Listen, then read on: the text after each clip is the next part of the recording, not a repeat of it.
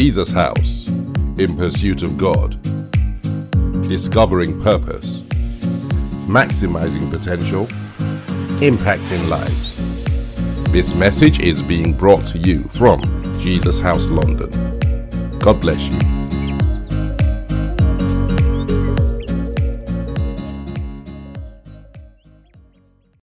The Lord gave us a prophetic word, and over the last so many weeks, we have heard about it, we have thought about it, and we have prayed about it.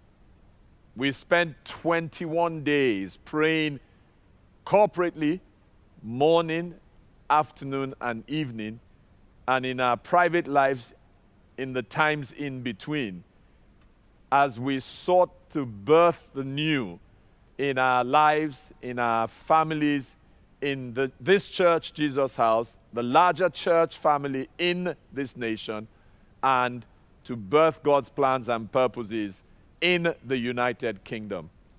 The 21 days were amazing.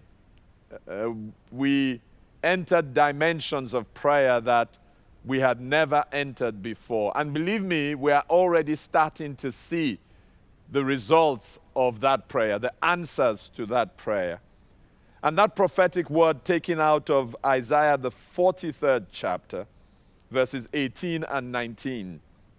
The prophet Isaiah says, Do not remember the former things, nor consider the things of old. Behold, I will do a new thing. Now it shall spring forth. Shall you not know it? I will even make a road in the wilderness and rivers in the desert for that prophetic word to bear fruit, it, you have to personalize it. What does that prophetic word mean to you? We asked some of us that question. Eminence, Tolu, Lade, and Oti. And they're here to tell us what that prophetic word means to them. Sit back and be blessed by it. Happy Sunday, church. As you know, in this season, we are focusing on birthing the new. Now, what does birthing the new mean to me personally? We are coming off the back of 21 days of prayer and fasting, coming off the back of Resurrection Sunday.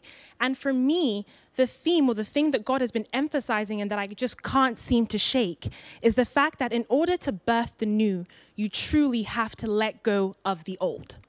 In Matthew 9, verse 17, it says that no one puts new wine into old wineskins, for the old skins would burst from the pressure, spilling the wine and ruining the skins.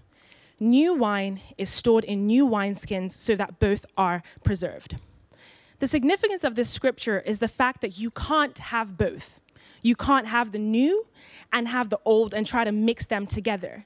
In order to step into and to birth the new, you truly have to commit to letting go of the old.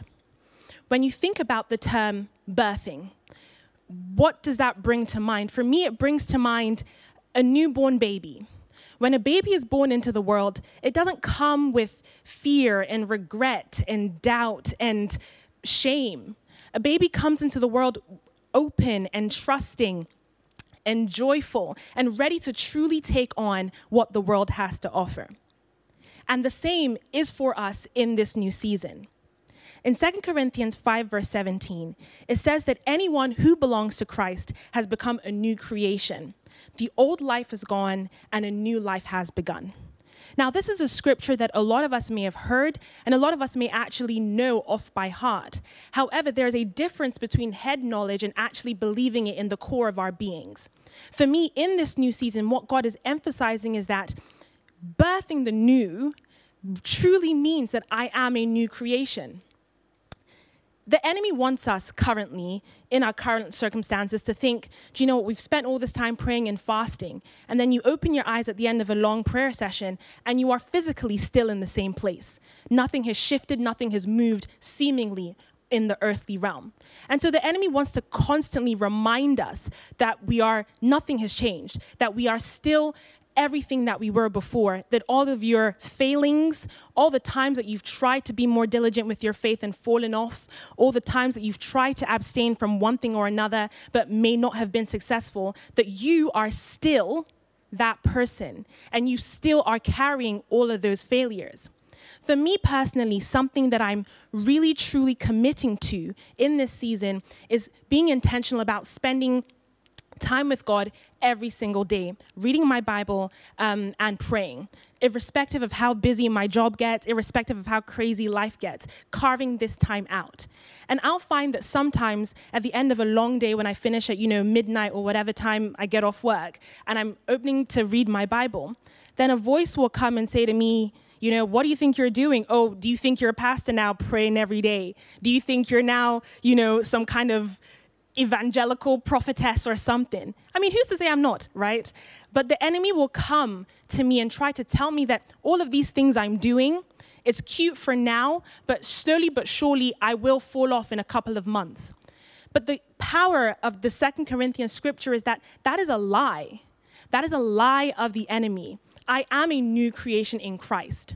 And so, all of the things that you may not have been able to successfully do before, you have the capacity to do them now by God's grace. The good news is that God doesn't keep score. He's not keeping a tally of your failings. He's not keeping a little notebook of how you said you were going to be good and then you weren't. It says in Romans 8, verse 1, that there is no condemnation for those who are in Christ. That means that none, no judgment, no guilt, nothing, no shame. And so in this new season, it's super important that we truly believe in the Word of God. Going beyond that is the fact that we don't have to do it by ourselves.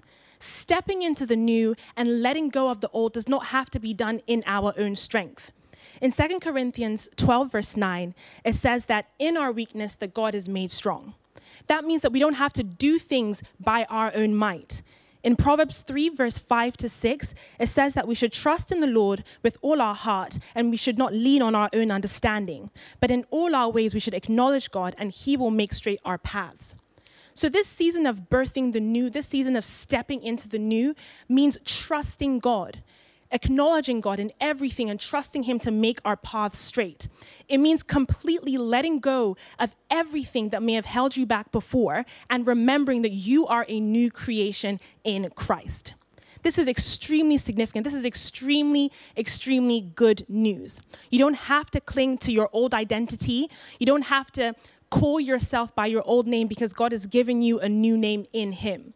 And so, in this new season of birthing the new, I truly challenge you that before you even try to leap into whatever the next thing that God is calling you to, to truly trust God and to shake off the shackles of the old. God bless.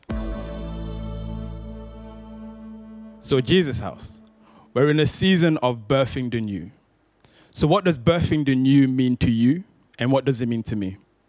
Through the period of fasting, I I had been asking God, what does that necessarily mean? What does birthing the new mean for my life, for this nation, and for our church?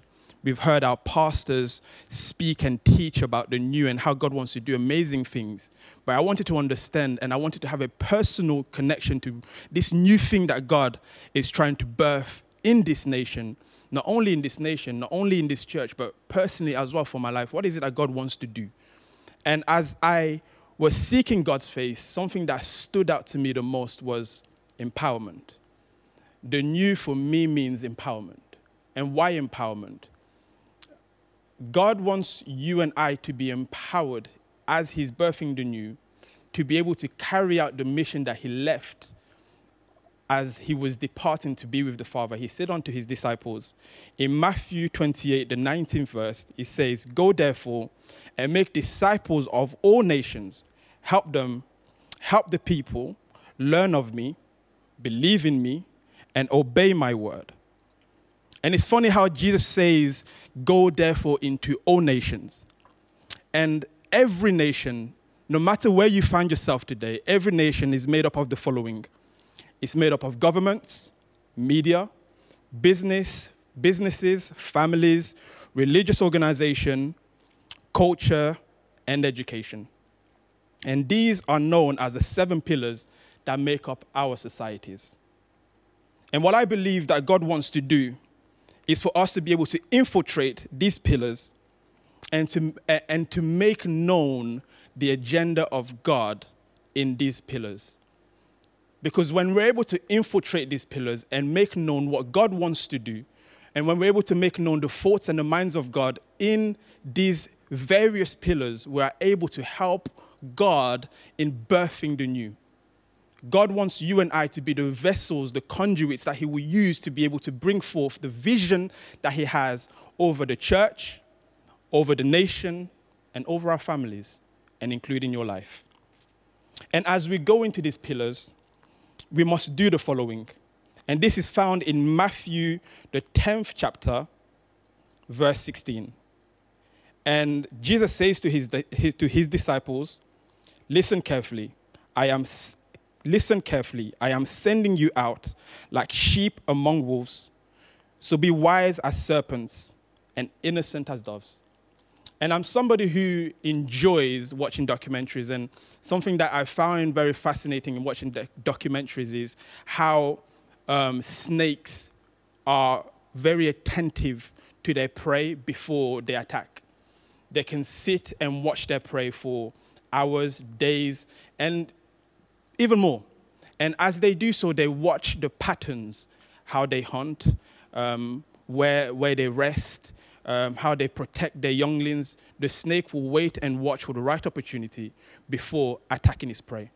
And it's funny that Jesus is saying, use the wisdom that the serpent has um, to, to understand when it is the right time to go into these places and to speak about me to speak about my message and to make the world know of who I am, of my existence, and how I still love and I continue to love these people. And this is what God awaits from you and I. So, as we are going into the new, what God wants to do is empower you and I to be able to do so. Another scripture that really stood out to me, and it's been a reoccurring scripture throughout the last month, um, is in the book of Isaiah 43, verse 19 uh, I read from the Amplified, it says, Listen carefully. I'm about to do a new thing. Now it will spring forth and you, and you will not know it. I will, I will put a road in the wilderness and rivers in the desert.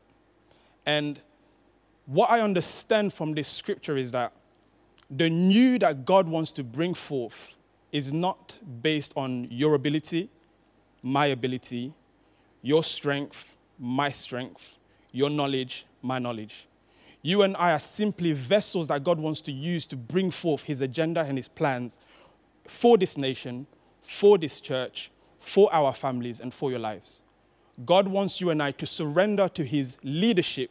God wants you and I to surrender to his, obedi- to, to his word and be obedient to his, his, his, his call so that when the time is right, we'll be empowered to do the impossible. So that's what birthing the new means to me. Hello, Jesus House. Such a great honor to be here with you today. The new season. Wow, the new. And what does the new mean for me? Unshakable conviction. You see, in July 2019, I graduated with my first degree. And as a young graduate, I thought, you know, I would definitely get a job. Um, I studied global health and social medicine, and I wanted to always be in the charitable NGO sector. And so I started applying, applying, applying, and nothing came through. Month after month after month, I did part time work, I did helping aunties and uncles with jobs. I did unpaid internships.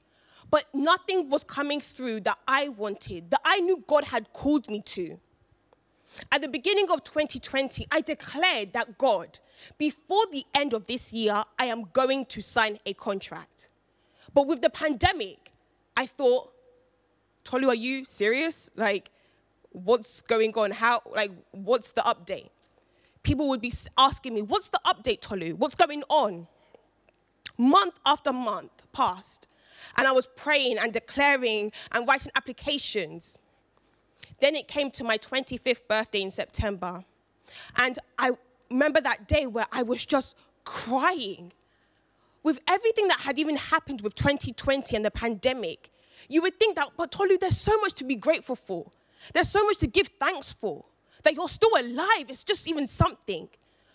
But, church, I couldn't stop. Tears were just flowing and rushing, and my mind was just so confused, and my heart was just so broken. And I said, God, where are you?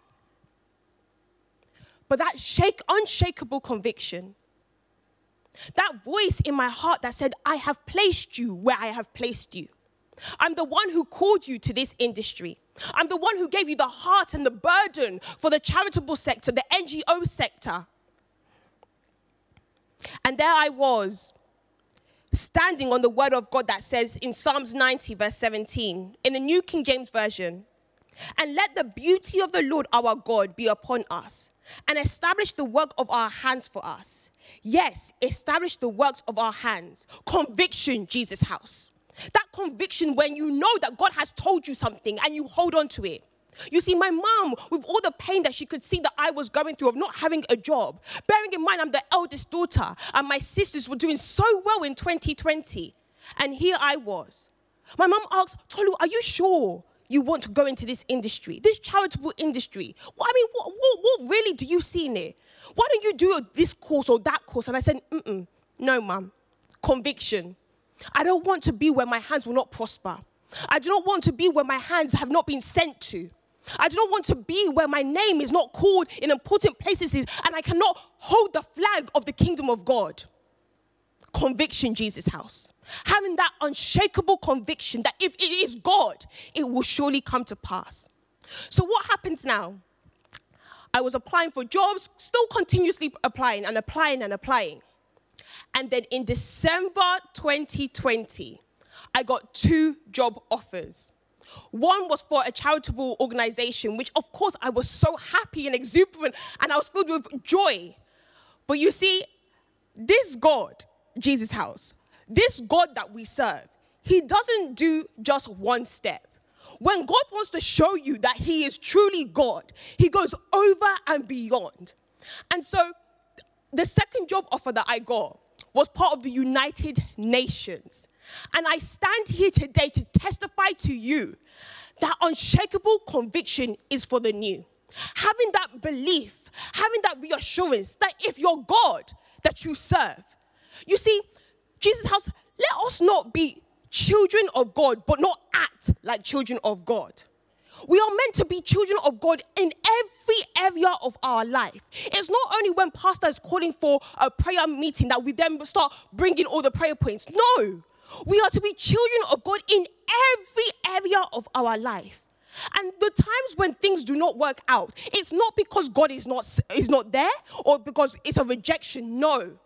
Sometimes it's because God needs to bring something out of you for the new season. I stand here today telling you with so much resilience, with so much edge, with so much grip of me knowing who my God is. And I just wanted to encourage you today I wanted to encourage you, Jesus House, to keep going. The new season is about unshakable conviction. If your God has said it, if the God that you believe is truly God, He will bring it to pass. I just want to leave you with um, just a little scripture just to say that um, in John 16, verse 33, it says, I have told you these things so that in, so that in me you may have peace. In this world you will have trouble, but take heart. I have overcome the world. Take heart, Jesus' house. Take heart, Jesus' house. Take heart, Jesus' house. That in this new season, Jesus has overcome. Hello, church. Let us pray. Heavenly Father, give us a grace to behold the new. Give us eyes to see it, hands to receive it, minds that can move on from the former things, and faith to thrive in it. In Jesus' name, amen.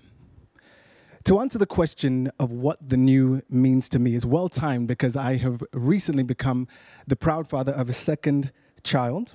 Um, and this has given me an up close reminder of the journey from conception to pregnancy to, of course, birth. And it makes this season even more fascinating to me as there are so many parallels to draw from it. So, as I was considering what the new meant to me, I must admit that I think the spirit of Pastor Agu came upon me because I ended up with seven points that I feel encapsulate my feelings about the new. I will make mention of each briefly, but will only unpack my favorite four because of time. So do stay with me. Now, if I were to title this reflection, it would be The Charge of the New. The Charge of the New. So, what is that? The first is that if in the new, there must be preparation. Preparation because no man puts old wine in new wineskins. Secondly, there must be growth because we cannot carry yesterday's standards into the new. And thirdly, the charge of the new is that there is going to be work. To birth the new and to thrive in it is always going to require effort and a different level of thinking. But let's get a little deeper and go a little further. The fourth point in the new that we are charged with is to trust God. To go somewhere we've never been before, we have to trust the person who knows the way, or the person who has been there, or the person who is already there waiting for us. And that is our Lord and Savior. So, in the same way that we trust our sat nav, that it is going to get us to where we need to go, that is how we need to trust the Lord. Proverbs 3, the famous chapter, in verses 5 to 6, it says, Trust in the Lord with all your heart and lean not on your own understanding. In all your ways, submit to him, and he will make your paths straight. In Jeremiah 17, it, in the Amplified Version, it goes even further and calls the one who trusts the Lord blessed. Specifically, verse 7, it says, Blessed with spiritual security is the man who believes and trusts in and relies on the Lord, and whose hope and confident expectation is the Lord. And this leads nicely to the next point, because the charge of the new is also a level of expectation we have valid cause for heightened expectation because typically, whenever we receive or buy or get something new, the assumption is that it is going to supersede what has been in the past. In the same way, so if, for example, if we buy a new car, I think our expectation would be that it is going to drive nicer, have better handling, and perform better than whatever we were driving before. If we support a sports team and we sign a new player, I think we expect that our fortunes might be better in the following campaign, that we can be finished higher up in the league or win some silverware. Essentially, expectation is synonymous with faith, and we know that this is the currency of the kingdom. If we're truly expectant, our behavior is going to change. Ultimately, when my wife and I found out we were expecting, why did I find myself building chests of drawers and building a cot for a person who was not even here yet? Because we believed that at an appointed time, there was going to be a birth. Now, the new that we're in, it might not be quite as obvious as a protruding belly, but we are similarly expectant for what we have passed through in this 21 days of prayer. We know that there is about to be a shift and that it has already begun in many cases. Abraham, the father of our faith, he believed and it was credited to him as righteousness. The next charge of the new is to steward the gift because a gift is, sorry, the new is always a gift. And a gift often requires stewardship or a degree of responsibility. In 2 Timothy chapter 1, verse 14, Paul speaks to Timothy about the gift of God in him. And he says, Guard the good deposit that was entrusted to you. Guard it with the help of the Holy Spirit who lives in us. The Passion Translation calls it an incomparable treasure. Just as when a parent, if he or she gives the child a car, is going to expect simply that that child must service it, that child has got to put petrol in it, that child has got to maintain it and clean it. Similarly, with the gift that we have in our new, we have to steward it. And finally, the charge of the new is change. If we've ever cried out to God for something and didn't understand that there was going to be something that would change, I would say that perhaps we were a bit unrealistic. But the good news is that God is with us in every change. And what is better still, he doesn't change, so that we are safe as we move in our change. Look at what he said to Joshua in chapter 1. Before commanding him to be strong and courageous, he said that as I was with Moses, so shall I be with you. Malachi 3, verse 6, it says, I, the Lord, do not change. Hebrews 13, verse 8, Jesus Christ is the same yesterday and today and forever. The new will inevitably bring change. But as Deuteronomy 31, verse 8 says The Lord himself goes before you and will be with you. He will never leave you nor forsake you. Do not be afraid. Do not be discouraged. I want to leave you with a declaration. John 9 recounts the story of a man born blind. Verse 32 depicts the healed man speaking with the Pharisees who were investigating how this could have happened.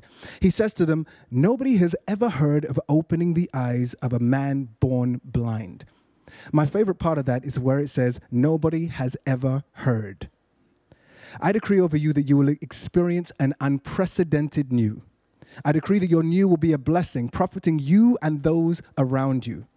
I decree that grace to prepare, to trust, to steward, to expect, to work, to change, and to grow might be yours in your new season. This is what the new means to me. Amen. Wow. I'm sure you agree with me that the church is very much alive, very much marching on. Just sitting down and listening um, to four of them uh, share their own experiences, uh, their own perspective of what the new means. I am so encouraged that the church is strong and marching on. And we're grateful to all four of you. Uh, Oti, grateful to you. Um, I can see the, the, the Spirit is upon you for seven points. I'm grateful to, to Lade, uh, just the lovely way that you have brought such revelation to us. And uh, Tolu, your fervency is infectious. And, and eminence, you are such a young man, but you carry so much grace, so distinguished in your delivery. I just want to say thank you to all of you uh, for, for really bringing the word to us in the way that, that, that you did. Um, when I think of the new, uh, the story that always comes back to my mind is the story of uh, Jesus walking on water and encouraging Peter to walk on water. Uh, you know the story is in Matthew, the 14th chapter. Uh, this is not me preaching, um, we've had some great preaching. Uh, Matthew, the 14th chapter, um, and you know the story. Jesus comes uh, to the disciples round about 4 a.m. walking on water, and it's not a myth, it actually happened. And when the disciples see him, they're afraid because they think it's a ghost. Wouldn't you if you suddenly saw uh, someone walking on water in the, in the, well, not the middle of the night, towards the early hours of the morning, round about 4 a.m.? Of course they're afraid and they, sh- they scream, It's a ghost, it's a ghost. And Jesus says to them, No, it's not a ghost. Don't be afraid. It's me. And then Peter, and, and I really pray the spirit of Peter will come upon all of us in this new. Peter, when he hears Jesus' voice, says to him, If it is you, Master, bid me to come. And that's what we need. We, we need a word from God. And you have got a word from God. The word is from Isaiah 43 18 and 19. And that's what those four young uh, men and women have preached powerfully about. And once Peter says, to, once God, Jesus says to Peter, "Come," he hears the word. He steps out of the boat and walks on water. He does literally what had never been done before. And it's that boldness to obey the word of God that I pray upon you, upon you and upon me, that we will embrace the word of God, obey the word of God, and boldly walk out of the boat, out of what, what, what is, out of the, the past, out of the old, and into the new. And I pray that that boldness will come upon every single one of you who is watching so that you can embrace the new things that God has planned for you. And I love a part of that story um, because, as tends to happen, when we take our eyes off Jesus and we put our attention on the things that are happening. Sometimes they are frightening things. In this day and age, especially with the pandemic, there's a lot of that, a lot of fear in society. When we turn our attention away from Jesus to the things, then sometimes fear creeps back in. And, and if you read the story, that's exactly what happened to Peter. Uh, he was walking on water, um, walking in the new. But then the noise of the boisterous waves, and there's a lot of noise in our society today that, is, uh, uh, th- that, that has the capacity to distract us. A lot of noise on social media, the wrong kind of noise that has the capacity to get your eyes off Jesus. There are so many things that are pulling at us in different directions so that we can take our eyes off Jesus. Uh, and, and Peter made that mistake. He took his eyes off Jesus. And as he did that, fear came in when he saw the boisterous waves and I guess heard the sound of the waves and he started to sink. But then this is the part I love. And this isn't this so much like Jesus. As he started to sink, he cried out, "Lord, save me." And the Bible says, and immediately Jesus stretched out his hands and caught him and said to him, O, o you of little faith, why did you doubt? He, he just chastised him in that gracious, loving way that Jesus always does. So that it's we receive it because of the gracious way that he chastises us, encouraging, encouraging us. He didn't, he didn't come down on him and, and castigate him. He just says, literally, he says, Come on, you can do better. Have faith for it the next time. Uh, and as I end, I want to say that without Jesus, we drown in the seas of life. There's too much that's going on, too many things that are stacked against us, too many odds against us, too many things that mess up our lives, our emotions, that if we don't have Jesus, we end up drowning. And I hope that after listening to the sermonettes that were preached, that there's someone out there who's saying, you know what? I want what they have. I want a relationship with that Jesus that they have described. It's not a religious relationship. It's really a personal relationship, dynamic, growing, throbbing, alive. And maybe there's someone out there who's saying, Lord, save me. Save me from this mess. Save me because I'm drowning. Maybe in a sea of debt. Maybe in a sea of fear. Maybe in some other sea. I am drowning, Lord. I am overwhelmed. I'm overcome. Save me from this darkness, this darkness of despair and, dis- and depression. And maybe some other sort of darkness, some cycle of addiction that you need broken. I, I don't know what it is, but you're saying, Lord, save me. Now, if you're that person, He's heard you and He wants to stretch out His hand and rescue you the same way he rescued Peter so that he can set you back on course and you can walk on water. And what do you have to do so that he does that? Well, he cried out, Lord, save me. So why don't you cry out the same? I can, I can go along with you on that journey. If you would just say after me, Heavenly Father, Lord Jesus, save me today. I stretch my hand out and I cry out, Lord, save me today. I receive your Son Jesus as my Lord and Savior, and I commit myself to a life of obedience to you, Heavenly Father. Thank you for receiving me into your family, for saving me today. In Jesus' name, Amen. As simple as that. It's as simple as that. That's what I love about the Christian faith. You don't have to earn it, you don't have to work for it. Jesus has paid the price. All you've got to do is cry out, Lord, save me today. And so if you cried out in that manner, you said that prayer with me, um, I want you to know that you are saved. He has saved you. Now you start a journey with Him um, as you begin to grow in your faith. Hallelujah. Hallelujah.